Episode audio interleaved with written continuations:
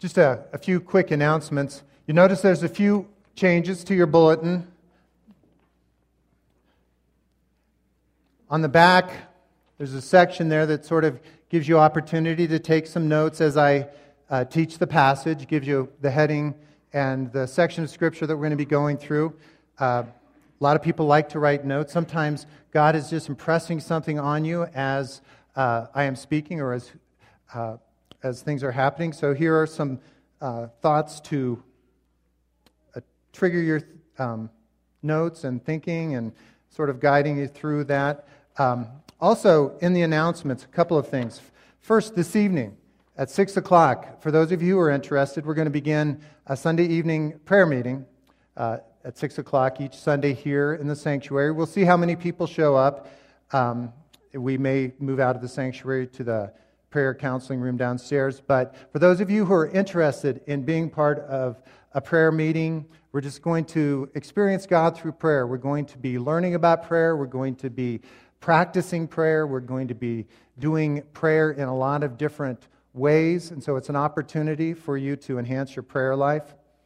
Also, a reminder on the website, you can sign up for my daily devotional, email devotional. Very easy to sign up on our website, and you can begin to get that. It's already going out, started January 1, but if you would like to begin now, that's, that's great. Um, also, want to let you know that back in the entryway on the bulletin board, there are a couple of sign-ups. One for ushering. Uh, for those of you who routinely and regularly usher, uh, that's where you need to sign up. Pat's been calling week to week asking people to usher, and I told her, you know what? Most everybody who ushers knows who they are. And so let's just have them sign up in the uh, entryway. So there's a sign up there for you. And for those of you who have not ever ushered, I want you to contemplate, think about becoming an usher. It's a really important ministry. I recall when I first went to Calvary Chapel in Grand Junction, the, the reason I came back after that first Sunday wasn't really the teaching, wasn't really the people. It was one guy. It was one guy named Ernie who was an usher who just connected with me, talked to me, welcomed me, and it made me feel like I wanted to come back. So it's a very, very powerful and important ministry. So if you haven't ushered but would like to be an usher, go ahead and sign up on the uh, sign up clip back there in the, the entryway, and I will talk to you about that and we'll, we'll get you going. Also, and finally, as far as announcements, beginning in February, first Saturday of February, February 7th at 8:30 over in Webster Hall, men, we are going to have the first of hopefully many monthly men's breakfasts together. I'm going to cook for you, and for the first Saturday, I'm also going to teach, but I'm hoping that there will be a group of men who rise up and we have a rotating uh, schedule of speakers for the men's breakfast. Um, but February 7th, 8:30, there's also a sign up in the entryway for that as well, uh, because I need to sort of get a sense of how many guys might be coming need to know if I need to buy a dozen eggs or a few dozen eggs. So, that said, we are going to enter into a study of the book of Romans.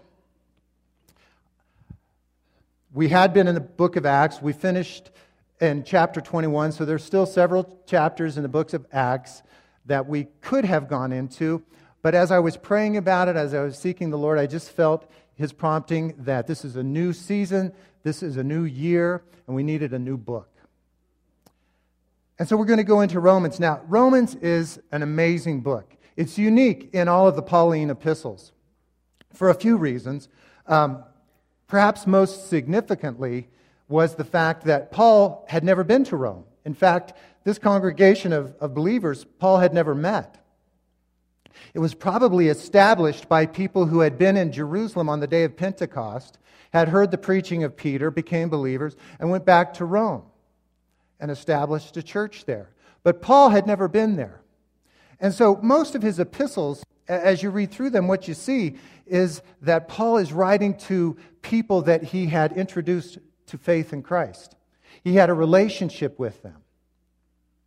And additional to, and additionally to that, Paul oftentimes was writing in response to a problem in the church. First and Second Corinthians, both of them deal with issues that had arisen in the Corinthian church, and Paul is trying to address those and to rectify them. But that is not the case here with the epistle to the Romans. There's no problem that Paul is trying to correct, there's no relationship that he is uh, dealing with. He is writing to these people, introducing himself. Now, no doubt they knew who he was. He was well known at this point, but he's introducing himself nonetheless because Paul has plans. Paul intended to go to Spain and to evangelize Spain. And he wanted to use Rome as a springboard for that trip. Additionally, Paul knew that Rome was sort of the center of the universe at that time. And Paul wanted to utilize the church in Rome, which had a reputation throughout the Roman Empire as being a very strong congregation of believers. Paul mentions that here in the first chapter. He knew that he, if he could get the doctrine of Christ spreading from Rome, that it would reach the known world. So he, he had that intention in writing this epistle. And because he wasn't correcting anything or writing to address any relationship, Paul in Romans is really setting out a very clear explanation. As clear an explanation, probably, as we have in the New Testament of the doctrine of righteousness and salvation. What it means to be righteous before God. What it truly means to be saved. And from what are we saved? Paul talks about all of that in this book. It's an incredible book, and it's had amazing impact through the centuries. Uh, back in the fourth century, Augustine read through Romans and was converted, became a great theologian. Martin Luther, it was in Romans chapter 1, passage that we'll look at next week, where he came across that quote from Habakkuk The just shall live by faith, that transformed him, and as a result began the Lutheran Reformation the Protestant Reformation that swept across Europe. And we're still experiencing the impact of that today. John Wesley, English preacher, was converted through reading the book of Romans. He had actually grown up in the Anglican Church, Church of England, had left England to go to the Americas to preach to the Indians. And he came back from preaching to the Indians and said, I've gone to save the Indians, but who will save me? Because he wasn't converted. He was in the church, he was a preacher going out to save other people, but he himself had not been saved. But he read through the book of Romans, and, and, and he writes that as he went through Romans and he read the words of the Apostle Paul, the Holy Spirit came over him, and a warmness swept through him, and he realized that he was then converted. So, a lot of major stuff. Of course, we know from that came the Wesleyan revival. A lot of impact from the book of Romans. So, I'm going to ask you as we begin this study in the book of Romans to open yourself up to the possibility that you too might be impacted. Just as Luther was, and Wesley was, and Augustine was. Yes, you too, here sitting in the pew at Community Church in Gunnison, Colorado might be impacted by these words. They're transforming words. In, in chapter 12 of, of the book of Romans, Paul writes, Don't be conformed to this world, but be transformed by the renewing of your mind. So, a basic outline of the book of Romans, first eight chapters deal with the issue of righteousness. It's a doctrinal treatise on the issue of righteousness. And it breaks out in a lot of different ways, but it's talking about righteousness, right standing with God. How do we obtain a proper relationship with the God of the universe? What is our condition before Him, and how do we enter into a relationship with Him that allows His justice and His character and His holiness to be satisfied with a race of beings that are totally fallen and depraved. Chapters 9 through 11 deal with dispensation, the re- reality that God deals with man in different ways at different times. And specifically in chapters 9 through 11, the issue of the nation of Israel and the Jews. God has dealt with the Jews in a certain way under the law for a period of time. What is his relationship with the Jews now that Jesus Christ has come? And salvation is by grace through faith, which of course it always was, but the Jews didn't recognize that. And then the last few chapters, chapters 12 through 15, are a, an exposition on when we are in right standing with God, what does our life look like? How should we live? What kind of exercise of faith should we have as beings who are in right relationship with God? So it's going to be a fun study. We're going to take as long as it takes. Because there's a lot of meat in here. You're going to come across a lot of theological terms justification, propitiation, salvation, dispensation. We'll try to break, I'll try to break those down for you, simplify them, make them meaningful to you, because they are meaningful terms. But let's just begin. We're going to go through the first 15 verses. And, and I've titled today's message out of verse 7 Grace to You and Peace. Because even though that's just Paul's greeting to the Romans, Paul's just saying his typical greeting grace and peace. Grace, the, the Greek word charis, and peace, the Hebrew word shalom. That's how he always greeted in his epistles. I think it's significant because as we study this book of Romans, I want you to recognize that it is the grace of God, the free gift of God that He has given to each one of us, that affords us the peace of God that passes all understanding.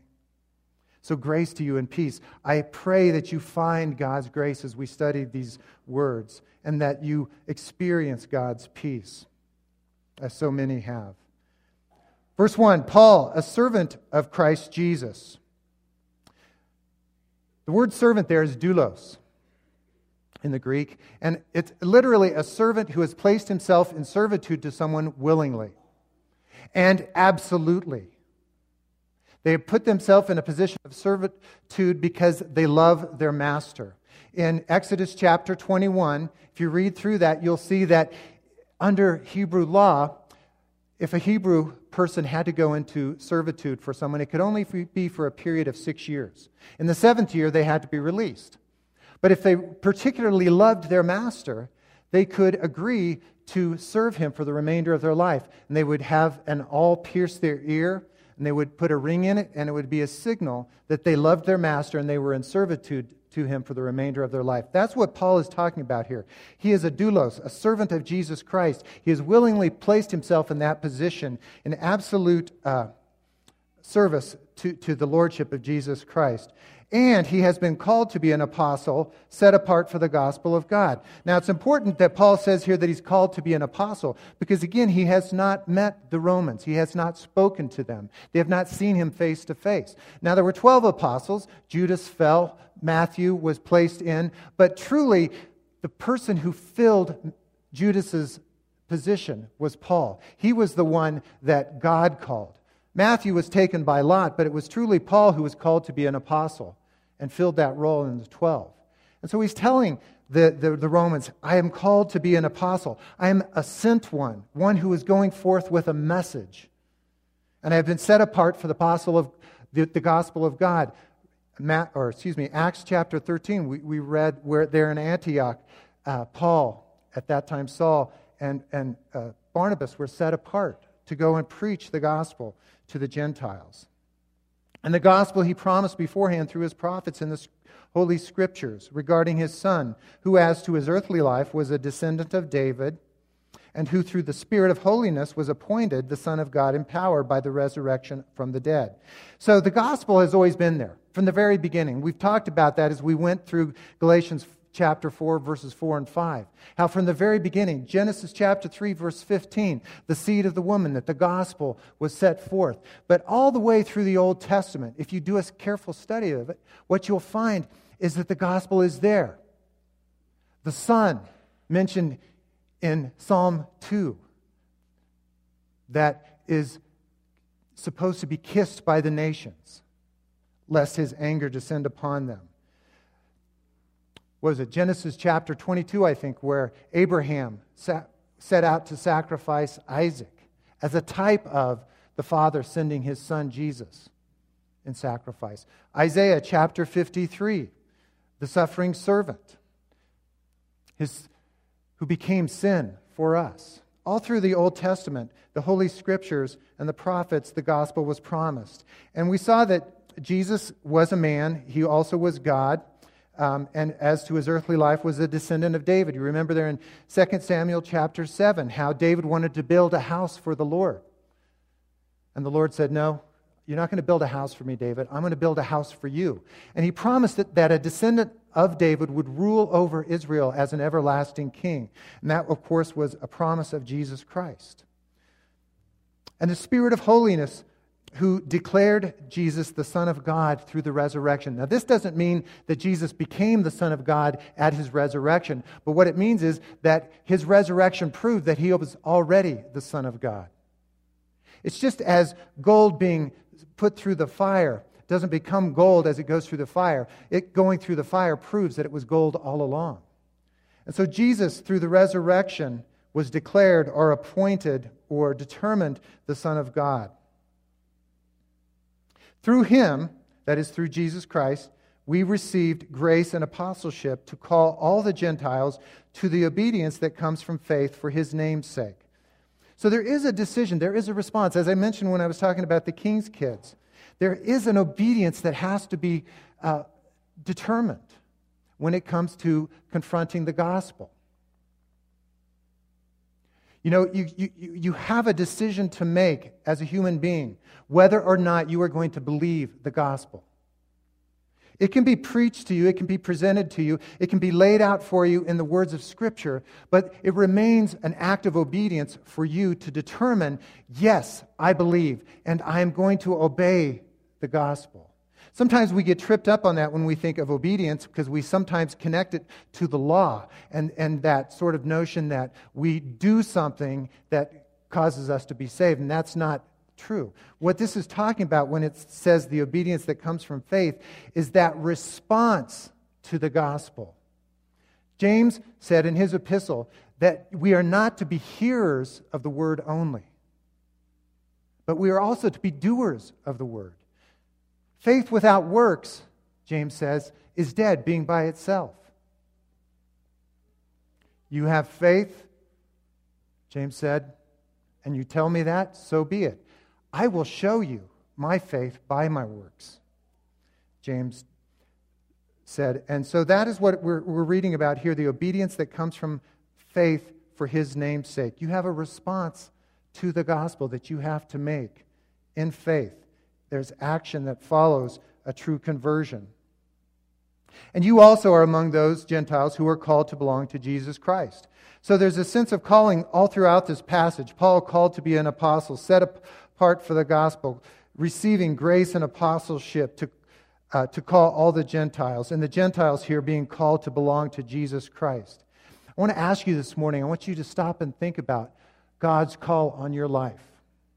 And what is that? Because I believe that God calls us to salvation, to be set apart for His purpose. And He also has a very specific plan for each one of us. I, am looking at, at a, a number of faces here, and I believe as each face looks back at me, you look at a person who has received a call from God. But I'm looking at people who have received a call from God as well. Maybe it's a call to usher. Maybe it's a call t- to serve in the community. Maybe it's a call to something else, to be a, an at home mom in your family. I don't know. But there's a call upon your life that God has given to you. And perhaps you've not heard that call yet. Perhaps you haven't been listening. But there is a call that God has for you. We aren't just saved to sit in a pew. We're saved to action, as I said, to obedience to the faith. And we have to take action. We have to step out. We have to hear that call and say, Yes, Lord. Here am I. Send me. To all who are in Rome, loved by God and called to be his holy people. Again, the issue of calling, that setting apart. Holy people, actually, in, in the Greek, is the word hagios. It, it's what's typically translated saint. So, how many of you here this morning would raise your hand and say, I'm a saint? Amen. All right. You know, the, the, Catholics like to declare saints. They have to go through a process and be evaluated to determine whether or not they're a saint. And the fact is, a saint is simply one who is set apart for the call of God. They are holy. That's what holiness means. It means being set apart, distinct from that which is common. And each one of us here this morning who believes in Jesus Christ has been set apart, holy for, to God. Grace and peace to you from God our Father and from the Lord Jesus Christ. First, I thank my God through Jesus Christ for all of you because your faith is being reported all over the world. Now, Paul here is letting the Romans know that he knows about them, he's heard about them. Remember, he's introducing himself to them because he has a purpose in coming there. And he wants them to recognize him, but he's saying to them, Your faith is being reported all over the world. What is happening there in Rome is well known. God, whom I serve in my spirit in preaching the gospel of his Son, is my witness how constantly I remember you in my prayers at all times. And I pray that now, at last, by God's will, the way may be open for me to come to you. Now, Paul wrote the epistle of Romans from the city of Corinth, which was in Greece. Corinth was a notoriously uh, libertine city, very, very evil licentious place. And so Paul is writing there from Corinth, and he's not coming to Rome, though. As he's writing from Corinth, his intention is to go back to Jerusalem. Because you'll remember, he's been receiving a collection from the, the Gentile churches to take back to Jerusalem, to the saints there who are suffering in poverty. So he's going to go back to Jerusalem. So he's not directly headed to Rome, but his intention is eventually to get to Rome. And that's why he's talking to them that in his prayers at all times he prays both for them, but also that at last, by God's will, the way may be open for him to come to them. Now, I find that fascinating because if you turn to Romans chapter 15, Paul is concluding the, uh, the epistle, and he's concluding with some prayer requests from the Romans. Let's see, where do we want to start? We'll start here in verse 23 of Romans chapter 15. But now that there is no more place for me to work in these regions, and since I have been longing for many years to visit you, I plan to do so when I go to Spain. As I mentioned, he had an intention to use Rome as a platform to evangelize Spain. I hope to see you while passing through and to have you assist me on my journey there. After I have enjoyed your company for a while, now, however, I am on my way to Jerusalem in the service of the Lord's people there. For Macedonia and Achaia were pleased to make a contribution for the poor among the Lord's people in Jerusalem. They were pleased to do it, and indeed they owe it to them. For if the Gentiles have shared in the Jews' spiritual blessings, they owe it to the Jews to share with them their material blessings. So, after I have completed this task and have made sure that they have received this contribution, I will go to Spain and visit you on the way. I know that when I come to you, I will come in the full measure of the blessing of Christ. Now, here's the part I want you to focus in on. Verse 30. I urge you, brothers and sisters, by our Lord Jesus Christ and by the love of the Spirit, to join me in my struggle by praying to God for me.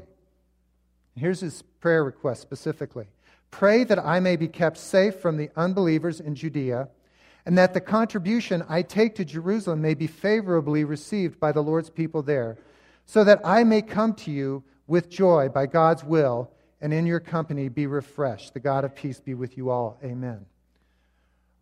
Well, for those of you who have read through the book of Acts, you know that none of those prayer requests were fulfilled, at least in the way that Paul had anticipated for them to be fulfilled. He wanted to go to Jerusalem and have the offering from the Gentiles to be received But if you'll read through Acts, what you'll find is the very, there's very little comment on Paul's offering. That he brings to the, the Jerusalem church. The first thing is James said there's a bunch of Jews here who have been saved, but they keep the law, and they say you don't keep the law. And they got distracted on this whole issue of whether or not Paul kept the law. So Paul went into the temple with some, some other believers who were keeping a vow. He shaved his head, and in the temple, he got accused of bringing a Gentile into the temple, and that started Paul's road to Rome as a prisoner. So Paul's prayer request that the offering be received didn't really happen the way Paul intended for it to. And the fact that he ultimately made it to Rome, but he came as a prisoner rather than as a free man.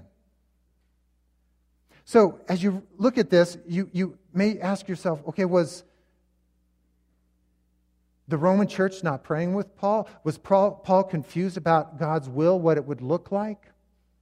If anybody knew what God's will was, you would think Paul would be aware of that. The reason I'm bringing this up to you and making a point of it is Paul here, back in verse or chapter 1, uh, is talking about how frequently he prays, how fervent his prayer is for the Romans, and how he desires to come to the Romans by God's will. But it happens in a way that he did not anticipate. And really, in a way that probably most of us would look at and say, Bummer, Paul. And I say that because we need to understand that so often when things happen to us that are difficult, confusing, challenging, we think, oh my gosh, I'm out of God's will. What have I done? God, why aren't you blessing me? Why is this happening to me? When in fact, you may be precisely in the center of God's will for your life. God intended for Paul to go to Rome, but he intended for him to go as a prisoner. As Paul was heading for Jerusalem, Agabus, the prophet, prophesied that Paul was going to be a prisoner. Paul understood that. And Paul went to Jerusalem nonetheless. So understand that as you engage in prayer, as you commit yourself to, to a life of constant prayer, there are going to be difficult times, there are going to be challenges that you're going to go through. It doesn't mean that you need to stop praying or that you're out of God's will. It could be, and probably is, that you're right in the center of it. I long to see you so that I may impart to you some spiritual gift to make you strong, that is, that you and I may be mutually encouraged by each other's faith. Reminds me of Hebrews chapter 10, verse 24. Do not forsake the assembling of yourselves together, as is the habit of some. But all the more as you see the day drawing near, join yourselves together and spur one another on to love and to good works. Paul says we will come together and we'll be encouraged by each other's faith. That's why Sunday morning is so important. And that's why I'm trying to.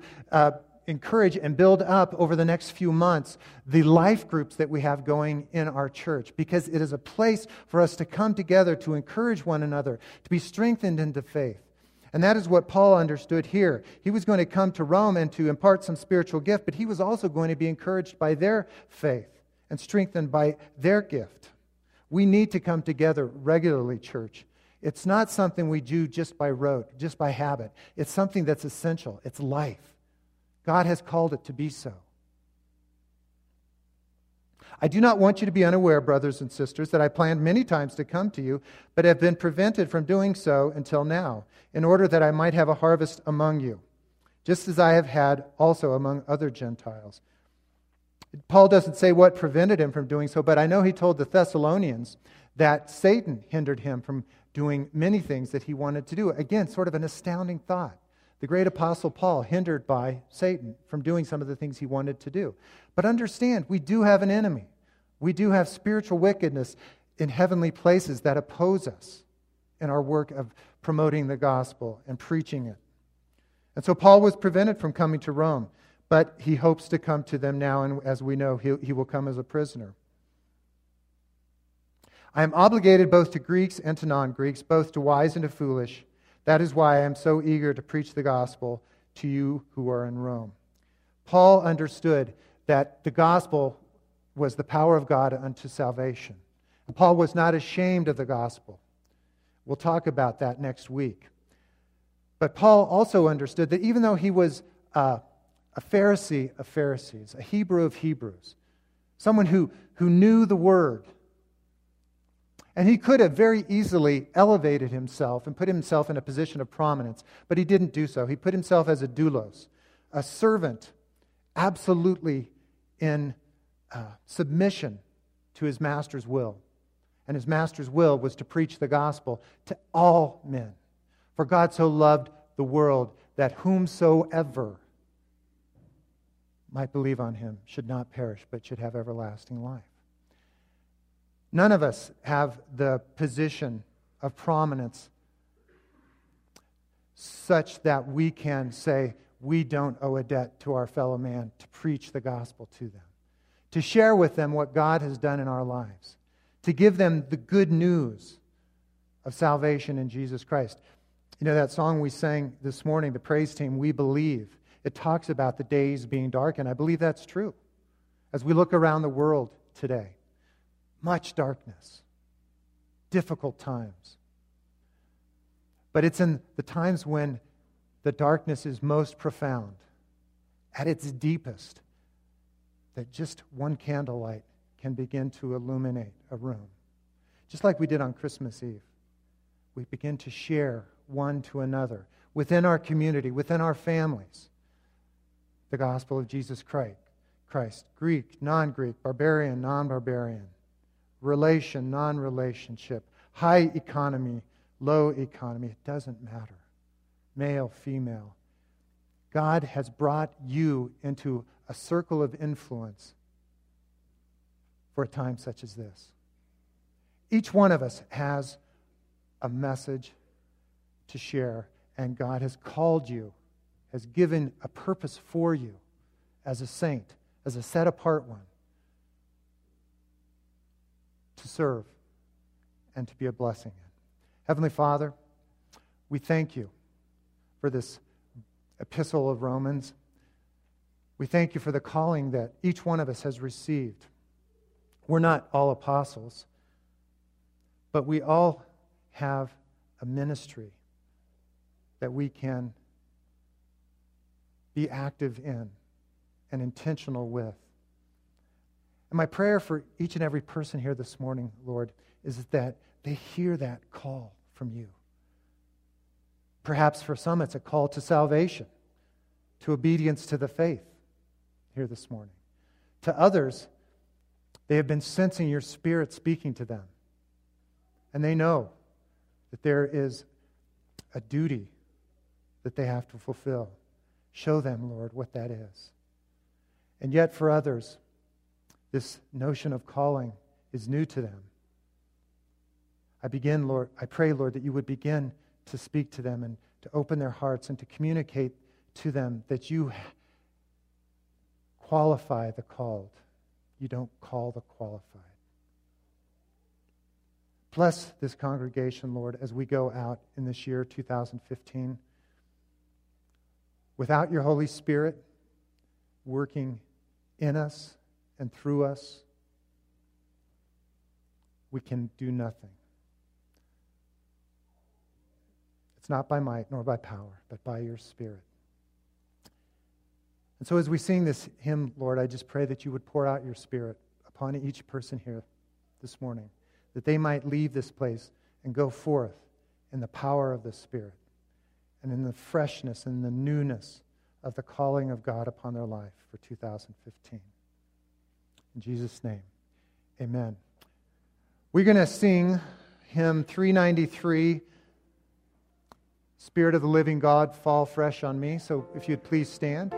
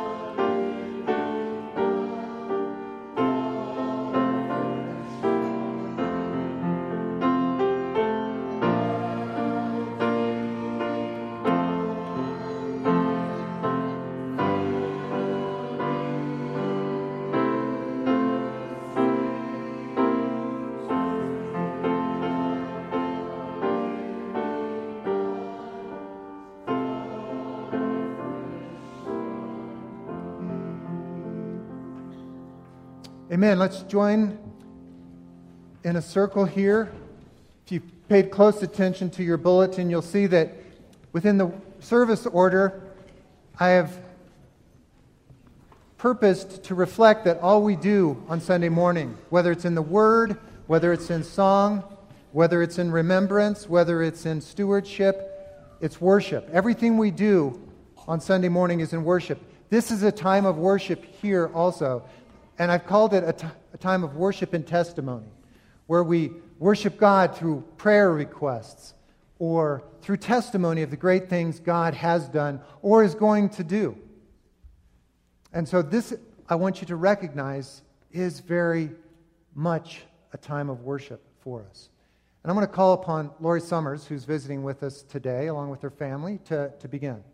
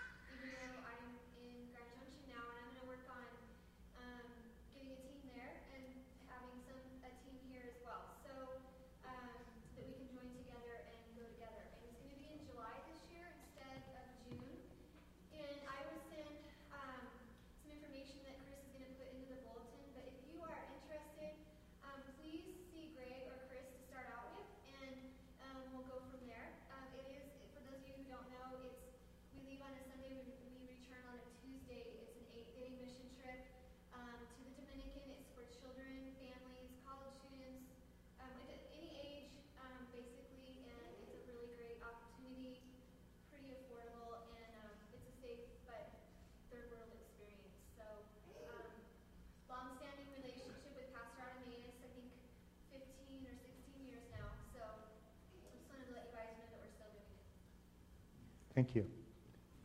Others? Yes.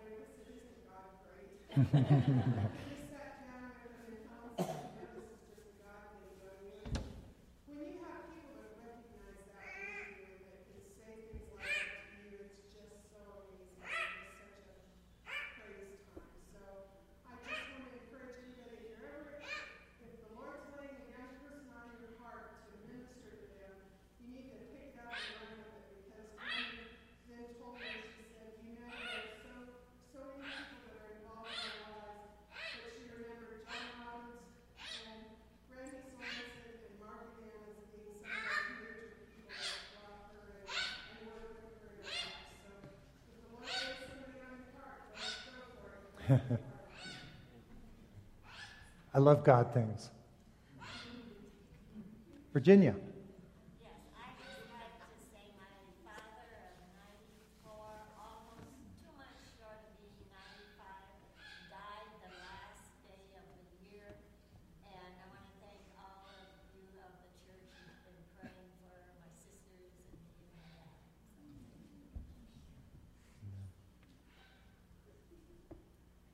Chris. I have an announcement. Um, I would appreciate some help moving the chairs that are in the entryway back over to Hall. So anybody who would want to, even if you can just get them down to the ground because the elevator is not working, that helps.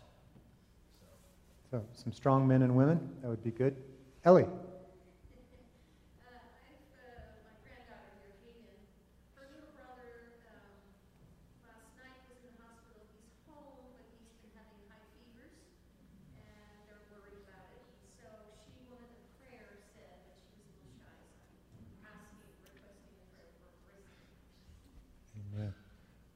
Dan. Um, my buddy Paul here on Wednesday's having some back surgery. I'd like to have him kept in our prayers. Yes, and I was talking to Ruthie, and, and Carl has surgery coming up this week also um, on his wrist, and I think he also had a shoulder problem, correct? Yeah.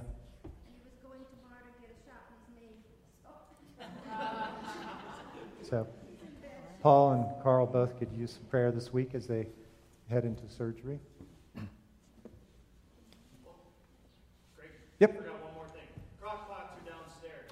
Oh, thank you, Chris. Yeah, quite a few of them, so, yeah, so please Yeah, grab crock pots to be picked up. Yes.